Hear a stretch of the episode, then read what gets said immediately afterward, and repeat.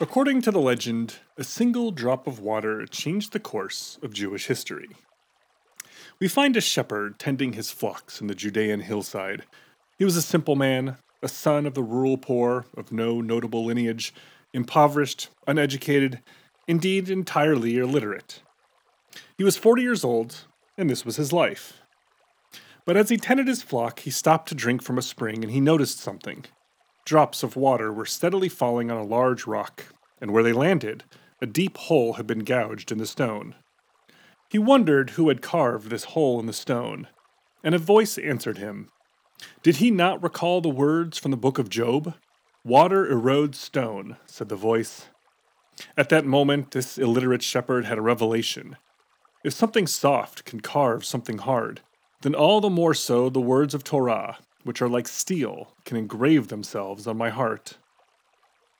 He realized that if he studied Torah little by little, drop by drop, eventually the teaching would penetrate to his heart. And so he began. First, the first letter of the alphabet, the Aleph, then the second letter, the Bet, and so on until he mastered the letters. Then he turned to the book of Leviticus and learned that too, and then he learned the whole Torah. And then he went to study with the great masters of his time, and when they gave him one law, he studied it, picked it apart, developed his own insights. So they gave him another to study, and another. Eventually, it is said, he reduced his teachers to silence. They said of him, He has brought to light things which are kept hidden from human beings. And thus, says the Talmud, were the origins of the great Rabbi Akiva, if you were to compile a list of the most admired figures in Jewish history, Rabbi Akiva would compete for the top spot. On the one hand, we know a great deal about him. He's quoted more than a thousand times in the Talmud. On the other hand, it's hard to pick apart legend from historical fact. Many of the stories about him and the sayings attributed to him were collected over a couple centuries before being written down, and written by his most adoring admirers, who may therefore have taken certain liberties with their attributions. Still, when it comes to Rabbi Akiva, it's best to proceed as if the stories are true. For within the legends is one of the most influential Jewish leaders who ever lived. I'm your host, Jason Harris, and welcome back to Jew Oughta Know.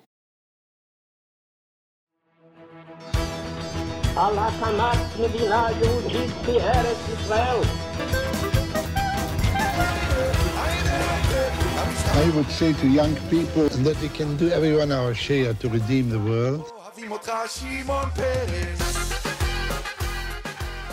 As the unlettered shepherd pondered the impact of water on stone, dark forces were coming for nearby Jerusalem.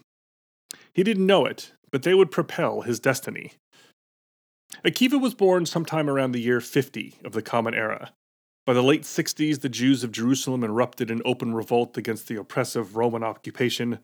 War followed. In the year 70 came the most devastating blow of Jewish history the sacking of Jerusalem and the destruction of the Second Temple, never to rise again. Hundreds of thousands of Jews were slaughtered in the city, still many more permanently exiled, the Jewish holy places reduced to rubble. But a few Jewish sages managed to escape the carnage and set about remaking a Judaism that now didn't need the temple, didn't need the required animal sacrifices, and could survive without access to the holy places. The answer was the Torah. More specifically, on the idea that deep study and interpretation of the Torah would yield all the knowledge that anyone would need to follow Jewish law. Because it was driven by these learned men, who were called rabbis, it became known as Rabbinic Judaism, and it's the form of Judaism that we have today. These rabbis set up academies to train future scholars and kept a close eye out for promising talent. Meanwhile, the shepherd Akiva had fallen in love with the farmer's daughter, literally, the daughter of the wealthy landowner who employed him. Her name may have been Rachel, but we can't really say. Rachel made Akiva a secret offer, in exchange for her hand, he would have to leave the farm to go study in one of these academies, to make himself into the great scholar that she knew he was destined to be. Akiva took the deal. When Rachel's father found out, he disowned her for marrying beneath her station. For the next twelve years, Rachel lived alone while Akiva was off studying. He eventually came back, with 12,000 of his students in tow. But as, as he approached the home, he overheard his father in law arguing with Rachel. How long, her father wanted to know, how long would she live like a widow waiting for her no good husband to return?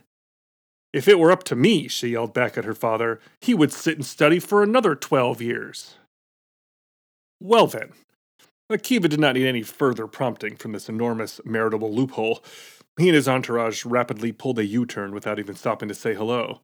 For another 12 years, he studied and taught, and now, after this total of 24 years, he returned again, this time with 24,000 students. Word reached town that a great scholar was coming, and Rachel, her father, and everyone else turned out to greet him.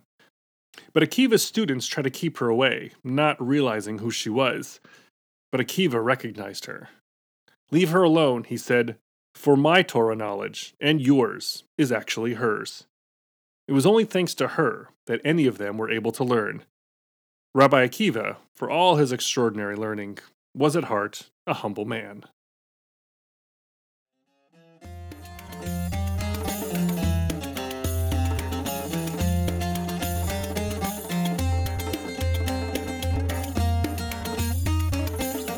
So by now, sometime around the year 100 or so of the Common Era, Akiva had been elevated to one of the most respected and revered scholars of Judaism. The study of Torah was at the center of Judaism, and Akiva was at the center of the study of Torah. He was part of a group of rabbinic authorities known as the Tannaim. These were the Torah aces of the ancient world. Intensive studying by day, beach volleyball and bomber jackets on the weekends. You know, like Top Gun, a real tight knit crew. The Tannaim were part of a continuous chain of sages running from before the Common Era to our present day, divided by groups. And the Tannaim were the second grouping, active for about 150 years. Their task was writing down the oral law, which might seem weird because, you know, it's supposed to be oral. But with Jews scattered around the world, it was hard to organize people in one place to learn from the great scholars, by writing down the oral law, it could be distributed everywhere, accessible to everyone. The text they produce is called the Mishnah, and it became a core part of the Talmud. And this process of writing down the oral law into the Mishnah was already underway by the time Akiva came on the scene. But what he did was organize the whole thing so that a student could systematically study the Torah, like a dictionary or encyclopedia, Akiva arranged Jewish law by subject and topic in ways that it hadn't been before, which meant an absolutely enormous leap in being able to transmit Jewish knowledge, wisdom, culture, and values, not only to Jews everywhere, but also far into the future, giving Judaism a permanent system of learning. It was an incredible history making contribution. Akiva summed up some of those guiding foundational principles in the third chapter of the Pirkei Avot, a compilation of rabbinic ethical teachings. He said, All is foreseen, yet freedom of choice is given. All is foreseen, yet freedom of choice is given. It's come to be seen as the paradox that sums up Jewish theology. As the American Israeli Talmudic scholar Joshua Kulp writes, since God is all powerful, God must know everything, including the future. However, if our actions were totally due to fate, we would not be morally responsible for our actions. In order to hold ourselves responsible for what we do, we must assume that we have free choice. Rabbi Akiva seems to acknowledge this dilemma by admitting it out loud. Yes, God is perfect and we have free choice and responsibility for our actions. Both things can be true at the same time. The reason, says Akiva, is that the world is judged with goodness, and everything is in accordance with the preponderance of works. In other words, God judges humans based on the totality of their behavior, not on a requirement that we be perfect in all things. If over our lifetime our good deeds outweigh our sins, God will judge us mercifully. And because we can repent, we can repair any damage that we've done. As one commentary put it, in this way, humans became partners with God to repair the broken world. And in this sense, then, the future of the world is indeed in our hands. Judaism is a religion of action. Yet, if you've ever wrestled with the dilemma of adhering to Jewish law while also trying to place these practices in your modern life, you can thank Rabbi Akiva for the flexibility to do so. He insisted that we ought to firmly abide by the spirit of the law, but not be chained to its letter. Akiva believed in a strict adherence to Jewish law, which in his view was, and ought to remain, unchangeable. But he also believed that Jewish law should be interpreted flexibly enough to allow for changes demanded by modernity. He relaxed some of the halachic interpretations that mandated, for instance, the separation between men and women. He believed in a greater equality of dignity for women than a strict reading would allow. Let's not call him a liberal, but certainly a liberalizer whose approach to the Torah has influenced Judaism ever since which is why Akiva is equally revered in Orthodox Judaism as he is in the more lenient Reform movement. There's also an ulterior motive at work here beyond just the internal Jewish discussion about the nature of Jewish law. Akiva and his fellow sages were competing with a rising group that also revered the Hebrew Bible the Christians, a splinter sect, then, of Judaism. Because of that, Akiva understood that the Jewish people would need more than just the Bible to ensure their continuity and cohesion. The prospect of the oral law, in addition to the written, the Mishnah compendium of texts, the halacha of Jewish law from which Jews could have an infinite supply of learning and study, all of this stood in contrast to the rigid structures that these early Christians were developing. The Christians were emphasizing dogma, the absolute truths laid down by the authority found in the Hebrew Bible. So Akiva and the sages rejected such extreme principles, crafting a more flexible arrangement that depended on communal study and multiple interpretations. All of which helped Judaism both adapt and cohere their traditions in the following centuries.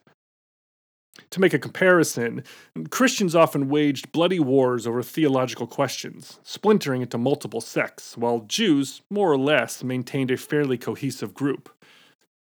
And even when Jewish groups splintered, such as with the Samaritans, Akiva counseled against outright rejection. He insisted that Jews could still mix and mingle relatively freely with those who seemed to have strayed from the core teachings of Torah, something our modern time could certainly take a lesson from.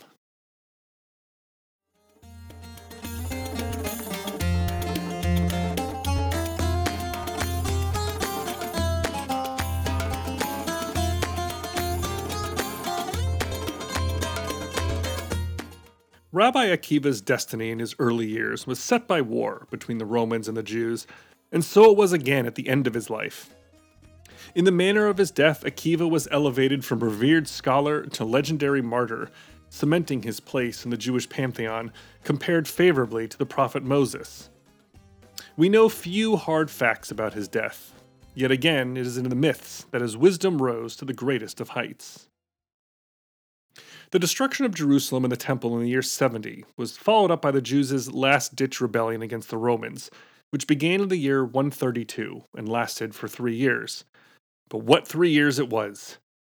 A Jewish military chief named Simon Bar Kosiva rose up against the Roman occupation. He was probably angered by the Romans building a new Roman city on top of the ruins of Jerusalem, and most egregiously, erecting a statue to the Roman god Jupiter on the Temple Mount, where the Second Temple had stood. Bar Kosiva's revolt caught the Romans by surprise and spread across Judea, as his band of rebels overwhelmed the Roman legions. Bar Kosiva was able to proclaim an independent Jewish state in Judea, anointing himself as its prince. Jewish tradition holds that Rabbi Akiva was the spiritual leader of the rebellion, deeply enmeshed in the revolt on par with Bar Kosiva's leadership. We have no historical evidence to back up that claim, and it's more likely that Akiva was a more peripheral figure, although many of his students were certainly involved. What we can say, however, is that Akiva recognized Bar Kosiva as the Messiah, the figure anointed by God to redeem the Jewish people in their homeland, ushering in the end times of everlasting peace and justice. In that vein, it may have been Akiva who gave Bar Kosiva a new name, meaning son of the star, Bar Kokhba, the name by which he, in his revolt, is known today.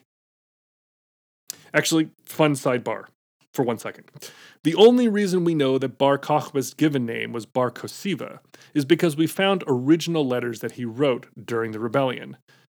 The Jews' early success was minted in coins, which we've also found, recognizing the coming redemption of Israel. Some of them depict the destroyed temple with the phrase, to the freedom of Jerusalem. And we've also found the cramped caves where Bar Kokhba and his followers hid from the Romans, you can crawl around them today, squirming through on your stomach in total darkness as the rebels did for years. All of which is totally cool and helps us to appreciate the Bar Kokhba revolt as a very real event. But as triumphant as it was in its early stages, and to whatever extent was Rabbi Akiva's involvement, eventually the revolt failed against the might of the organized Roman army. The end, around 135 CE, was utterly devastating. Roman sources cite that half a million Jews were murdered in retaliation, as nearly a thousand Jewish towns were destroyed. Whomever survived was sold into slavery. The Roman Emperor Hadrian sought to so thoroughly wreck Judaism that its people would lose their connection to the land and hence their inclination to revolt. And in this he largely succeeded. Jews were banned from Jerusalem. Judea was renamed Syria Palestina, and Jerusalem was called Aelia Capitolina to erase any connection to Judaism.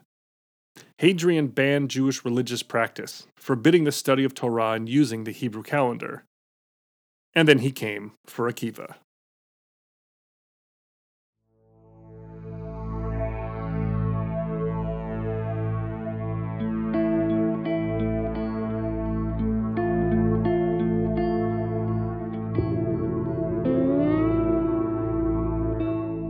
Akiva's execution at the hands of the Romans was probably not directly due to the Bar Kokhba rebellion, but instead to Emperor Hadrian's related order banning the study of Torah. Akiva kept teaching. When a fellow scholar asked if he was not afraid of the Romans, Akiva related a story. Once, a fox was walking along the edge of the river when he saw a school of fish frantically swimming along. The fox asked the fish from what they were running, from men with nets who are trying to catch us, said the fish. The fox told the fish to come up on dry land with him, and he promised that they would all live together in harmony if they did. Aha, said the fish. We know you foxes are the most clever animals, but you are being a fool. For if we're afraid now, in the water, in the place that is our natural habitat, then how much more afraid we would be in a place that for us means certain death. So it is, said Akiva, with us in the study of Torah, our natural habitat as Jews. If we're already in such peril when we study Torah, then how much worse would it be if we gave it up? For his defiance, Akiva and several of his fellow sages were sentenced to death. It was likely either in the year 132, at the start of the Bar Kokhba rebellion, or in 135 at the end. There are several versions about his death. One story relates that as he prayed through his last moments, his students asked how he could be still concerned with prayer at this point. Under such torture, how could he be focused on his duty to God? Akiva replied, All of my life I have been troubled by the verse obligating one to love God, even if God takes your soul. I always wondered when I will have the opportunity to fulfill this verse. And now that it has been afforded to me, shall I not fulfill it? Legend has it that Akiva was tortured to death by having his skin slowly flayed off his body while still alive. Even more legendary is that he is said to have died reciting the Shema, the short prayer that is centermost in the Jewish liturgy. Hear, Israel, the Lord is God, the Lord is one, with Akiva dying upon that last syllable, the word one. By his death, then, Akiva became a martyr who suffered and died for the sanctity of God's name. Judaism doesn't have saints, but Akiva became just about the closest thing we've got. You'd think that his reputation would have taken a hit having backed Bar Kokhba, since it is generally not looked well upon to support a false messiah, as Bar Kokhba turned out to be. Instead, Akiva became the most revered of the sages. His followers, who exalted him, carry on his work long after his death, preserving the Judaism that survived the Romans' attempts to stuff it out. From him, we receive some of the greatest works of Judaism, texts that exemplify the values Jewish culture holds most dear. To him were ascribed the highest qualities of compassion, humility, love of Torah, welcome, humor, and courage. As the American rabbi Berel Wein has written, Akiva became the water that wears down stone.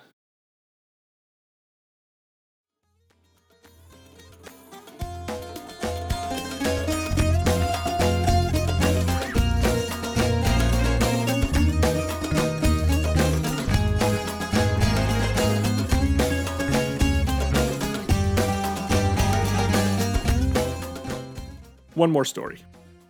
Shortly after the destruction of the temple, Akiva and some of his students went up to the Temple Mount in Jerusalem to see what had become of the holiest of places. When his students saw a fox darting amongst the ruins, they wept in mourning. But Akiva laughed. His students were incredulous.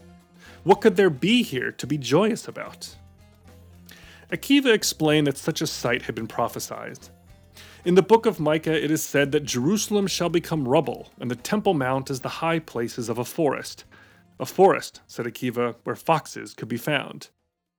But, said Akiva, a later prophecy predicted that there would yet come a time when elderly men and elderly women would sit in the streets of Jerusalem. The first prophecy speaks to the destruction of Jerusalem, the second to its redemption.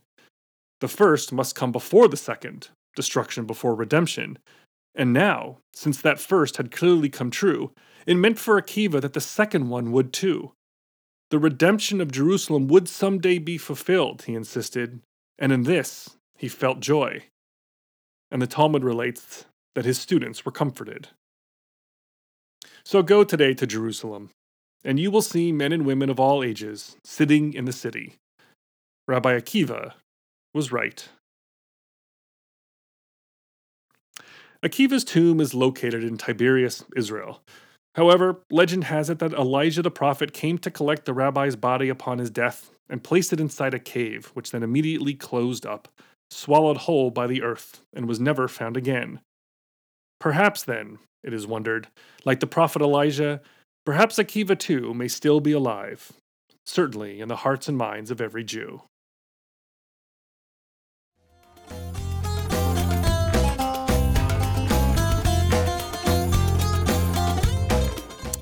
Okay.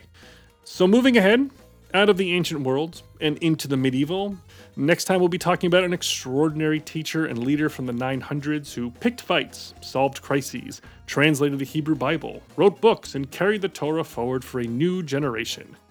His name was Saadia Gaon, and we'll get into him next time. As always, my website is JewOughtaKnow.com and my email is JewOughtaKnowPodcast at gmail.com. If you've been enjoying this podcast, please consider a donation of any amount to help keep it going. You can find a donate button on my website, and if you'd like, get your name up in lights on the site as well. Either way, thanks for listening, everyone. Lehitraot. See you later.